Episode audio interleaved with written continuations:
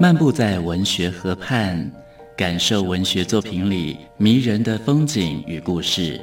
阅读原本是一件孤独的事，可是当我们讨论一起读过的书，这个过程就足以形成最美好的陪伴，也让局促的心灵有了转身的惊喜。作家林庆杰带你走进阅读的世界，请听陪你读的书。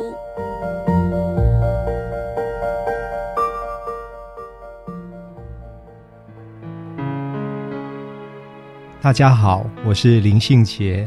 今天陪你读的书，要跟大家分享的作品是朱国珍的《半个妈妈半个女儿》。我们当年在华视频道看到朱国珍当新闻主播的认真与专注，在举光日的节目看到她闪闪发光。而如今，朱国珍回到作家的行列，她每一次出手都令人惊奇。这一本《半个妈妈半个女儿》。书名里的“半个”或许暗示着扮演某种身份的不完整，也或许更是深切体认到遗憾才能够拥抱完整。现代散文中写家庭、写亲情，几乎是作家的必要配备。我曾经很冒昧地问过朱国珍，《半个妈妈半个女儿》这一本书，写她自己的家庭变故，写命运的磨难，最难得的是在苦痛的叙述中不忘流露幽默感。那么这一份幽默感不是人人可以做到的，那是因为可以反身回顾，可以从容的自我解嘲了。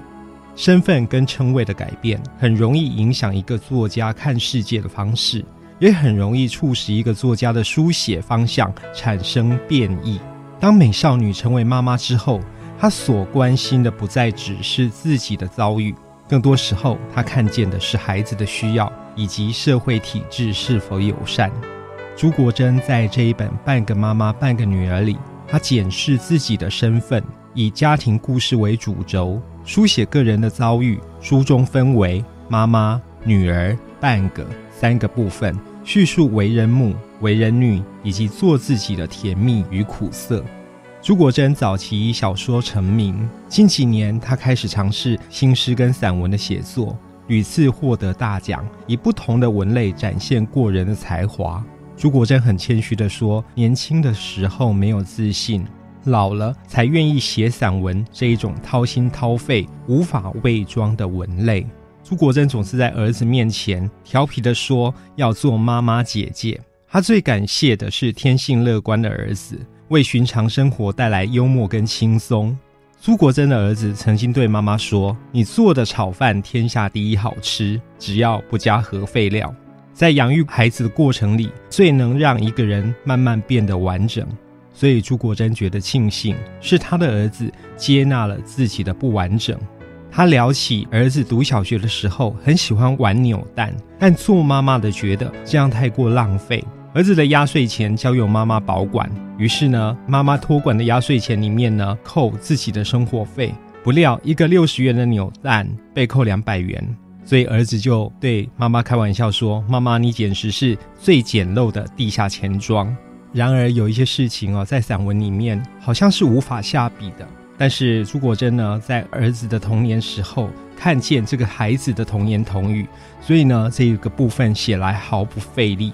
那么最辛苦的是什么呢？朱国珍说：“人生已经够苦了，所以呢，最好的生活方式就是对他笑一笑。”有一篇文章叫《珍妮姐姐》。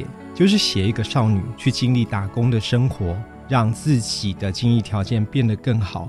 当年去应征餐厅服务生的她，后来发觉事情并不单纯。那一位珍妮姐姐风情万种，经营的其实是特种行业。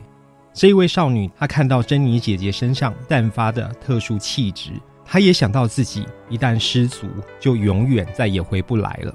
所以呢，朱国珍始终相信，要不要变成那样的人，完全可以由自己决定。珍妮姐姐这一篇文章呈现的难题是如何面对诱惑，如何做出最正确的选择，这一些问题都跟自己的自由有关。今天陪你读的书，跟大家推荐的是朱国珍的《半个妈妈半个女儿》。